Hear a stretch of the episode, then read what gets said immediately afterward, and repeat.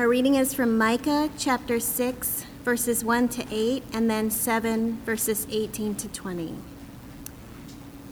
Hear what the Lord says Arise, plead your case before the mountains, and let the hills hear your voice. Hear, you mountains, the indictment of the Lord, and you enduring foundations of the earth. For the Lord has an indictment against his people, and he will contend with Israel. O my people, what have I done to you? How have I wearied you? Answer me. For I brought you up from the land of Egypt, and redeemed you from the house of slavery. And I sent before you Moses, Aaron, and Miriam. O my people, remember what Balak, king of Moab, devised, and what Balaam, the son of Beor, answered him, and what happened from Shittim to Gilgal, that you may know the righteous acts of the Lord. With what shall I come before the Lord and bow myself before God on high? Shall I come before him with burnt offerings, with calves a year old? Will the Lord be pleased with thousands of rams, with ten thousands of rivers of oil? Shall I give my firstborn for my transgression, the fruit of my body for the sin of my soul? He has told you, O man, what is good. And what does the Lord require of you but to do justice, to love kindness, and to walk humbly with your God? Who is a God like you, pardoning iniquity and passing over transgression for the remnant of his inheritance? He does not retain his anger forever, because he delights in steadfast love. He will again have compassion on us he will tread our iniquities underfoot. You will cast all our sins into the depths of the sea. You will show faithfulness to Jacob and steadfast love to Abraham, as you have sworn to our fathers from the days of old. The word of the Lord.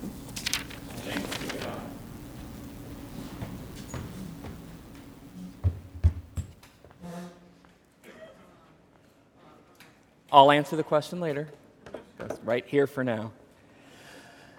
Okay, so before we pray, I just want to ask you to do me one favor, and that is uh, listen to the whole sermon.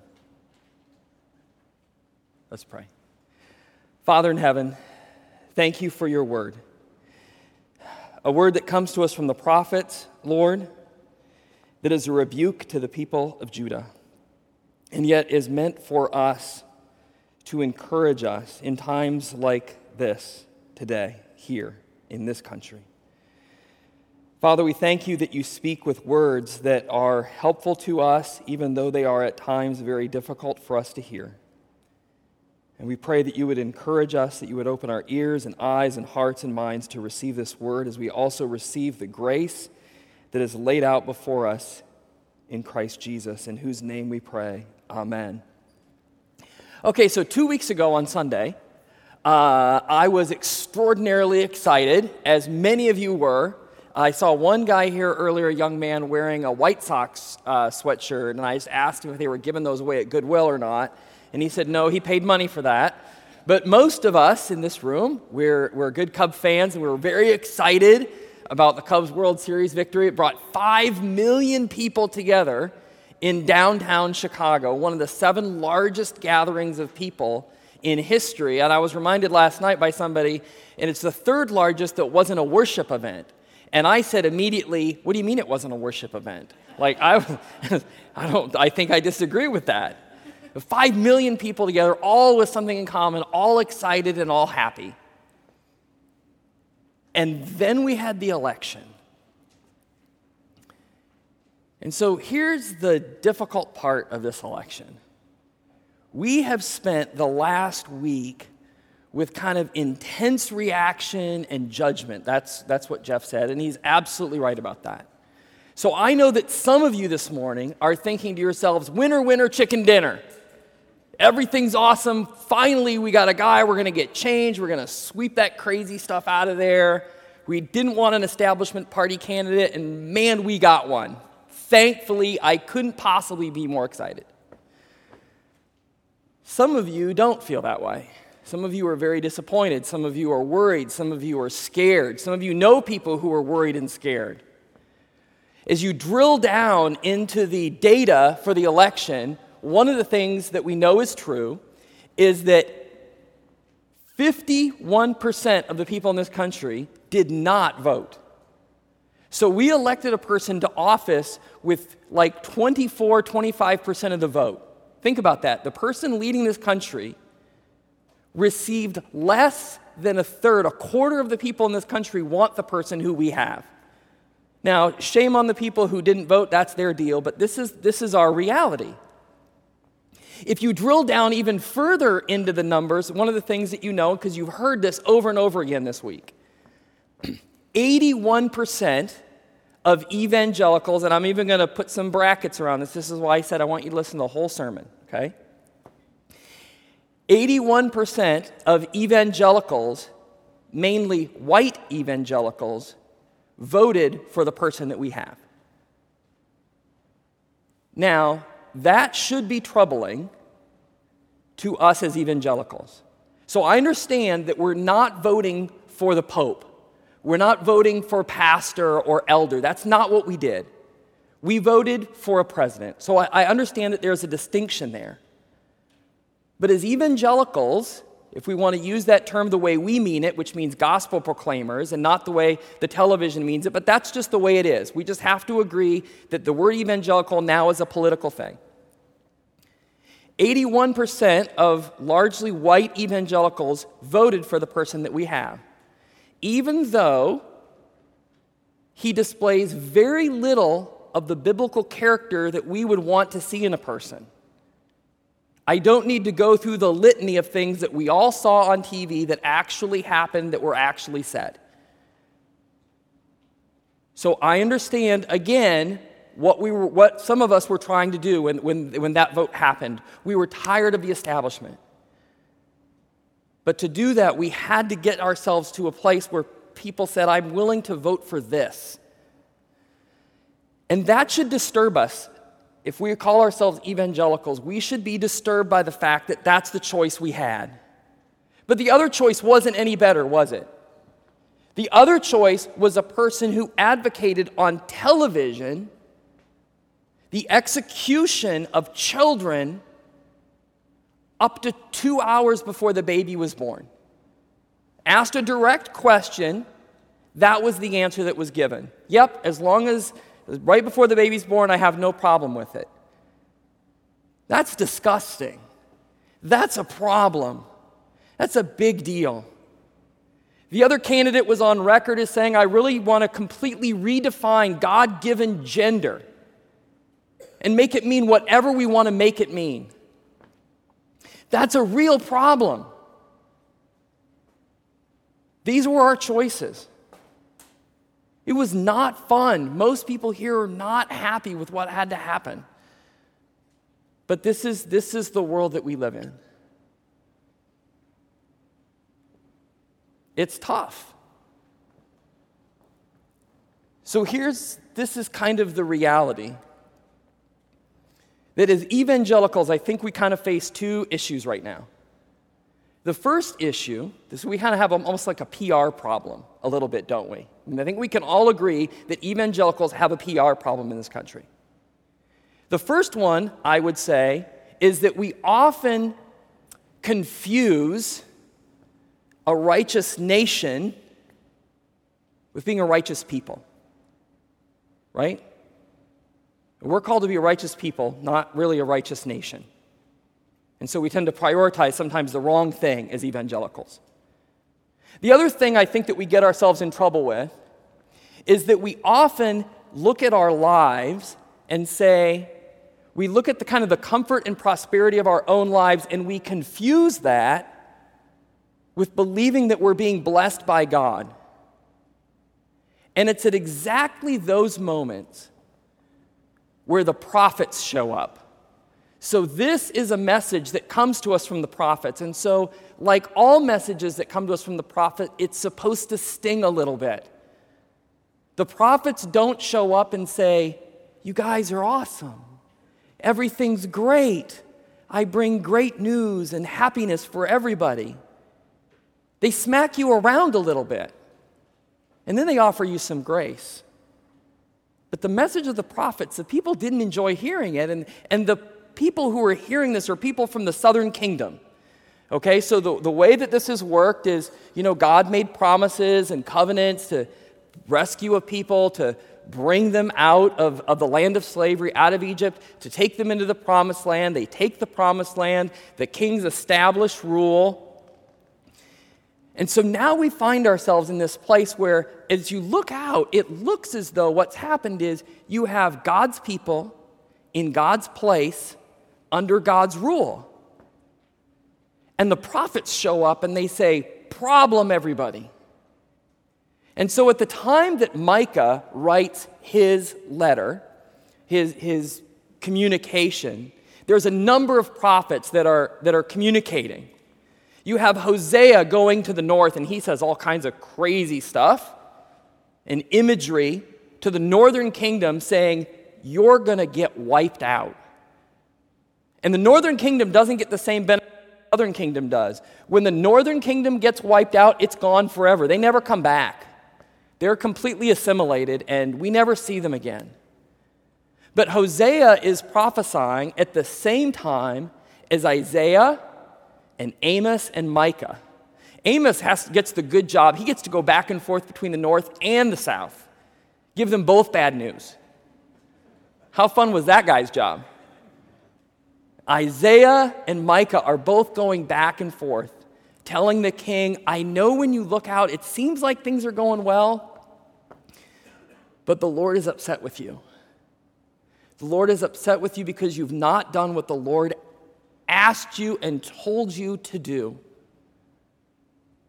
You're sitting here as God's people thinking that the only thing that you have to do is experience the transforming presence of God. And the prophets say, yeah, that's not enough. Not only are you supposed to experience it, you're supposed to extend it. And it's always been that way. It's always been the way it was, and that's the message that the prophets have. So when the prophets come, they want something. What they want is for the people to listen to what they're saying, to assess themselves, repent and change. That's the message of the prophets. See, it's, it's fun to assess a candidate, right? We can assess the candidates and throw whatever we want at them. That's easy to do. It's harder to assess ourselves and say, Do I need correction? That's tougher, and that's what we're doing this morning. And that's the part that's going to sting a little bit. But there's grace at the end of this, I promise you. Because the prophets offer grace. So I want you to listen to the whole thing. So the message that Moses had, so as Moses is, is standing, remember, he doesn't get to go into the promised land, but as, as he's getting ready, getting the people ready to go into the promised land, he says this to them in Deuteronomy 10 Love the sojourner. Therefore, for you were sojourners in the land of Egypt. This is the way that the people were supposed to treat the other people that they came in contact with. This was always the way it was supposed to be. To love the, the sojourner, the person that came in contact with them. And Amos walks in. Imagine Amos showing up in the middle of a worship service, and he says this. You're like, oh, look, a prophet of the Lord, a special guest today. What do you have to say? Amos says, I hate, I despise your festivals. I take no delight in your solemn assemblies. Even though you offer me your burnt offerings and grain offerings, I will not accept them. And the offerings of your well being, of your fatted animals, I will not look upon them. Take away from me the noise of your songs. I will not listen to the melody of your harps. But let justice roll down like waters and righteousness like an ever flowing stream. What Amos says is stop with the worship service, start showing justice and mercy. That's what I want.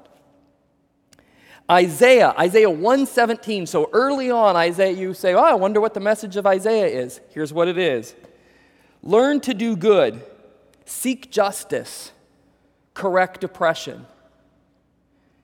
In Isaiah 58, it says, Is this the fast I choose?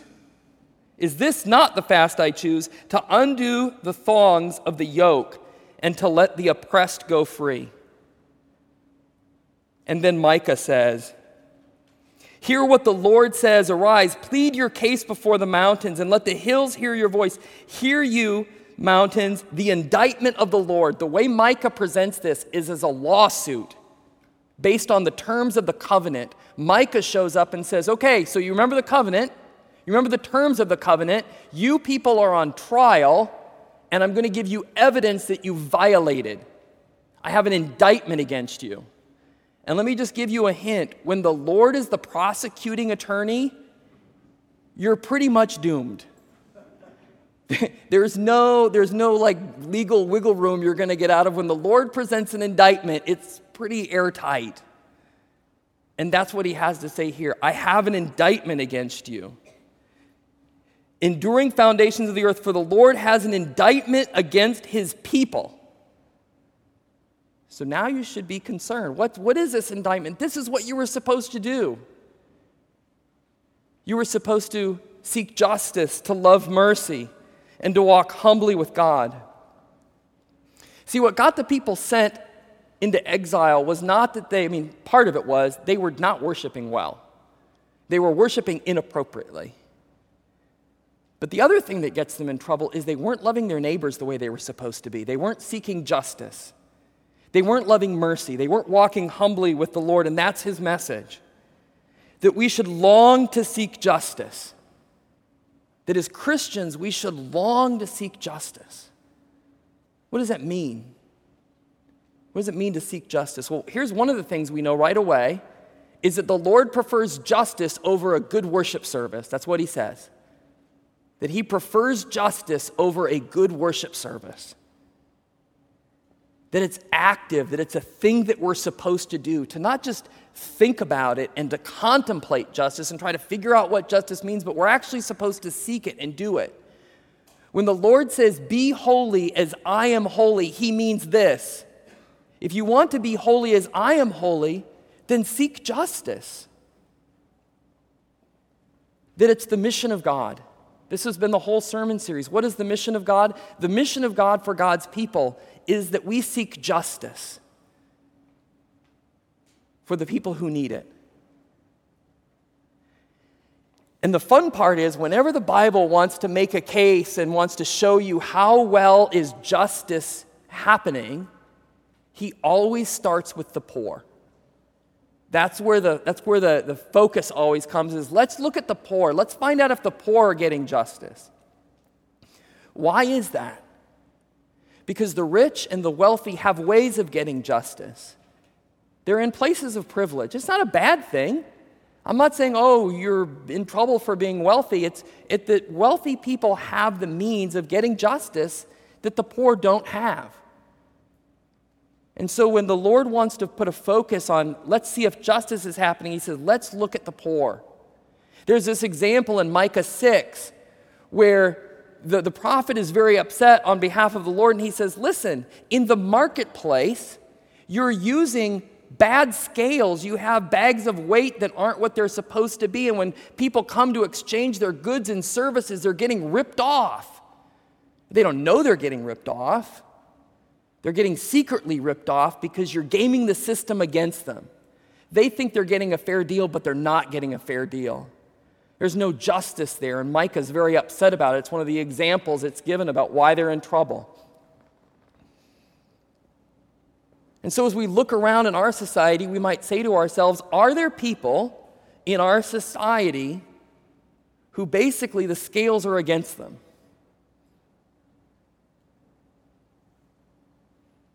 Who maybe want a fair shake, but they just can't get the fair shake?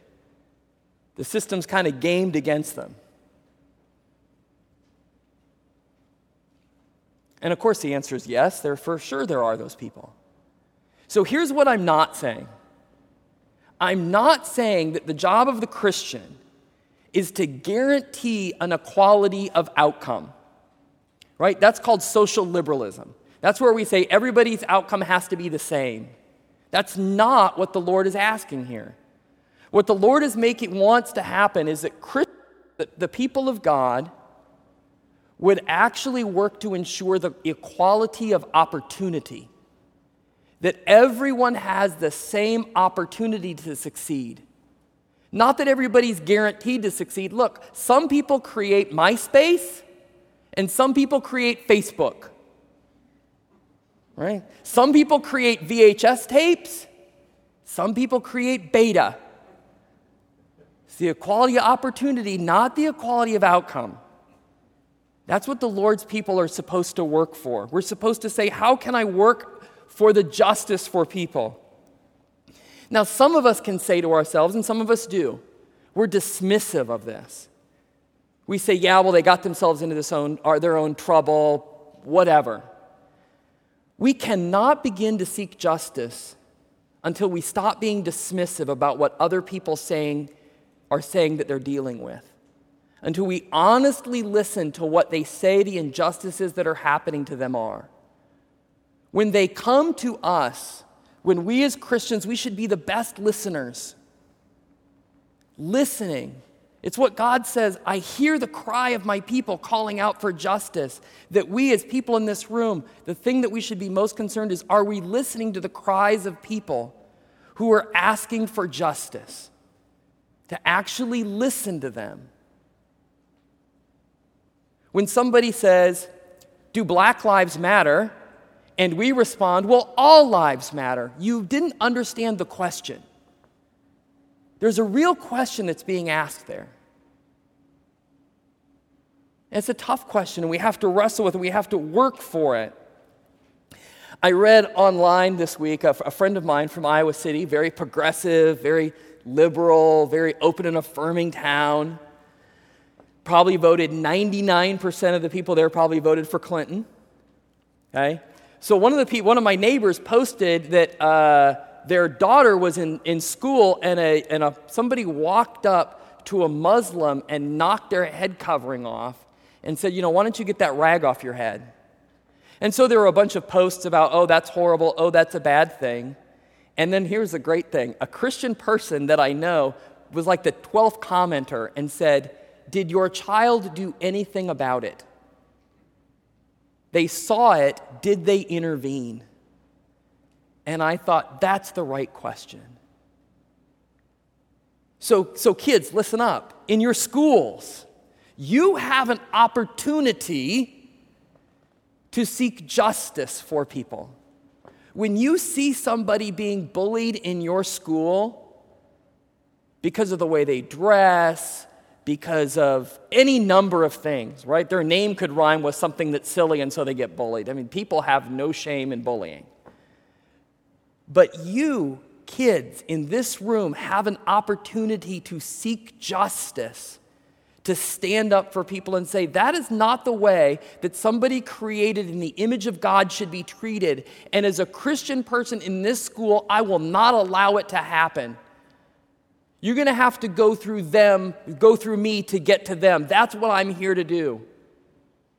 I'm here to be the arbiter of justice in my school. You can do that. You can do that tomorrow. Think about the placement that you have to be able to do that. But not just to seek justice. I mean, that's, that's a tough call, right? To seek justice for people. But to love mercy that's what it says to love mercy. Christians should long to show mercy. This word in, in Hebrew is this word hesed, which is really kind of tied to God and who He is. It's like the, the essence of His being is a God who loves to show kindness and mercy. So, several weeks ago, when I was, well, maybe a few months ago when I was here, I pulled out of my pocket a little pink spoon.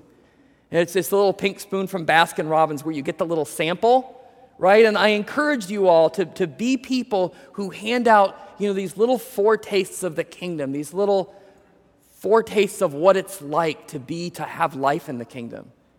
I want you to forget that. I want you to offer shovels full, shovels full of love and mercy. Not just little tiny spoons, little tiny foretastes, but imagine walking around in your job or in your school, imagining that your job is to take shovelfuls of love and mercy and to show it to the person next to you. So it's easy to show love, well, not always, but it's supposed to be easy to show love and mercy to our family members, right? Or to our friends, people in this church. But guess what it says in Leviticus? You remember Leviticus? It's that book with all those rules about ceremony and sacrifice. And it's got this one great verse in it. supposed to love your neighbor as yourself. That's what worship is supposed to be that we love our neighbors as ourselves. And so, of course, you know the whole biblical story. Well, who's my neighbor? The person I like next door, is that my neighbor? Yep, that's your neighbor. How about the person I like on this side of me? Yes, that person's your neighbor too. How about crazy Saul, the crazy person across the street who just harasses everybody? Is that my neighbor? Yep, that's your neighbor too. Wait, I'm supposed to show love and mercy to that person? Yeah, you sure are. This is, this is who we're supposed to, and we do it as a church. We heard about it this morning. We, we're showing love and mercy through World Relief. There's a box outside of things that we're giving to people who are being resettled here, who much of their lives haven't experienced love and mercy, let alone love and mercy from, the, from, the, from Christians. And so we have this wonderful opportunity to show love and kindness and mercy to strangers. How wonderful is that? To show love and mercy. We're showing love and mercy in Haiti. I read this morning, and maybe I think that Anne sent out a thousand people have been treated by the medical team. That's amazing. It's awesome. That that's what we're doing. We're showing love and mercy. And so we're called to seek justice and to love mercy and to walk humbly with our God. Now, how do we get to that? How do we get to the part where we walk humbly with our God? This is where Micah starts. He says, For I brought you up from the land of Egypt and redeemed you from the house of slavery, and I sent before you Moses and Aaron and Miriam. O my people, remember what Balak, the king of Moab, devised, and what Balaam, the son of Beor, answered him. This is Numbers 22 through 24. You can look it up. God was really gracious in the middle of this. Or what happened at Shittim, where the people broke the covenant. Or at Gilgal, where God reinstituted the covenant. So, this whole thing is, is Micah saying, Don't you remember how God was gracious and merciful to you the whole time? I want you to think, people of God, he says. God has been gracious and merciful to you. And when you contemplate the graciousness and mercy that God has shown to you, you should do nothing else but show grace and mercy to everybody else. And he drives it home in Micah 7 Who is a God like you, pardoning iniquity and passing over transgression for the remnant of his inheritance? He does not retain his anger forever because he delights in steadfast love. He will again have compassion on us and tread our iniquities underfoot and will cast all of our sins into the depth of, our, of the sea. You will show faithfulness to Jacob and steadfast love to Abraham, as you have sworn to our fathers in days of old. And that sounds a lot like the call to worship we read this morning, because it's supposed to sound. The people of God heard this and went, wait, ah, that sounds familiar. That sounds like what God said to Moses when he walked by him. And he said, The Lord, the Lord, a God merciful and gracious, slow to anger, and abounding in steadfast love and faithfulness, keeping steadfast love for thousands, forgiving iniquity and transgressions of sin.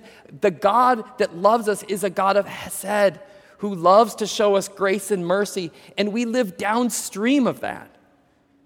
See, here's what we have to understand we don't have, God doesn't love us because He's in a covenant with us. We have a covenant with God because He loves us.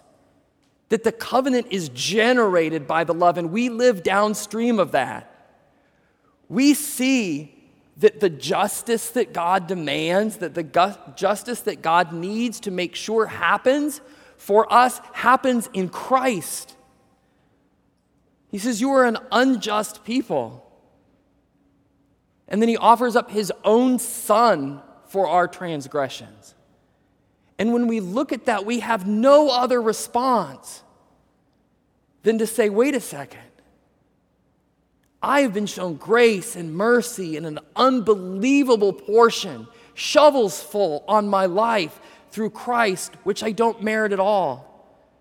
I can have no other posture than to show love and mercy and to seek justice for people because of what's been done for me. It changes my entire attitude and relationship of the way that I walk with God. I don't walk with Him as somebody who's entitled and privileged and I'm owed something.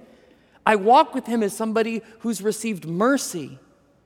And so when I'm interacting with people in my daily life, I don't come up to them and feel like I'm privileged, I'm important. No, I'm blessed. I've received grace and mercy and the loving kindness of God. And so I will offer you shovels full of it. It will define my life. And then I'll go and worship God on Sunday morning, and I will invite you to join me. There will be no president that we will ever elect as a nation, ever, that we should be completely comfortable with.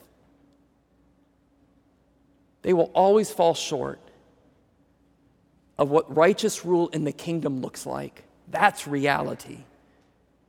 And until then, we as God's people, primary responsibility is to love the Lord our God with all our heart, mind, soul, and strength, to love our neighbor as ourselves, to seek justice, to love mercy, and to walk humbly with our God.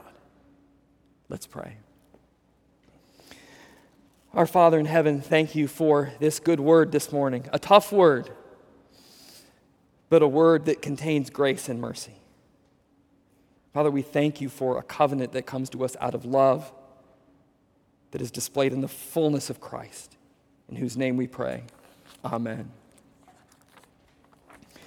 In your uh, bulletins, we have a confession of sin. It is based on this passage.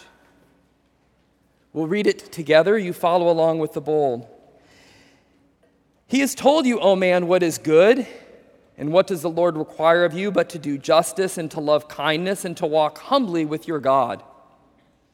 Father, forgive us for the times when we have sought to benefit from injustice, sought to deny justice to those who needed it, or just decided that we really care that much about justice unless we needed it. He has told you, O man, what is good and what does the Lord require of you but to do justice and to love kindness and to walk humbly with your God. Father, forgive us for not showing kindness to our spouse, our children, our parents, our teachers, our co workers, the cashier, the waiter, and all who you consider our neighbor. He has told you, O man, what is good. And what does the Lord require of you but to do justice and to love kindness and to walk humbly with your God? Father, forgive us for thinking and living as though you are indebted to us. We have sought to make you our servant and have lived as though our religion entitles us to your favor. Lord, in your mercy, have mercy on us all. Hear the good news the good news of the promised gospel through the work of Christ on the cross and guaranteed by his resurrection. Our Father has had compassion on us and has tread our iniquities underfoot, and he has cast all of our sins into the depth of the sea. Through the work of Christ, God has justice, and I have received mercy. Thanks be to God.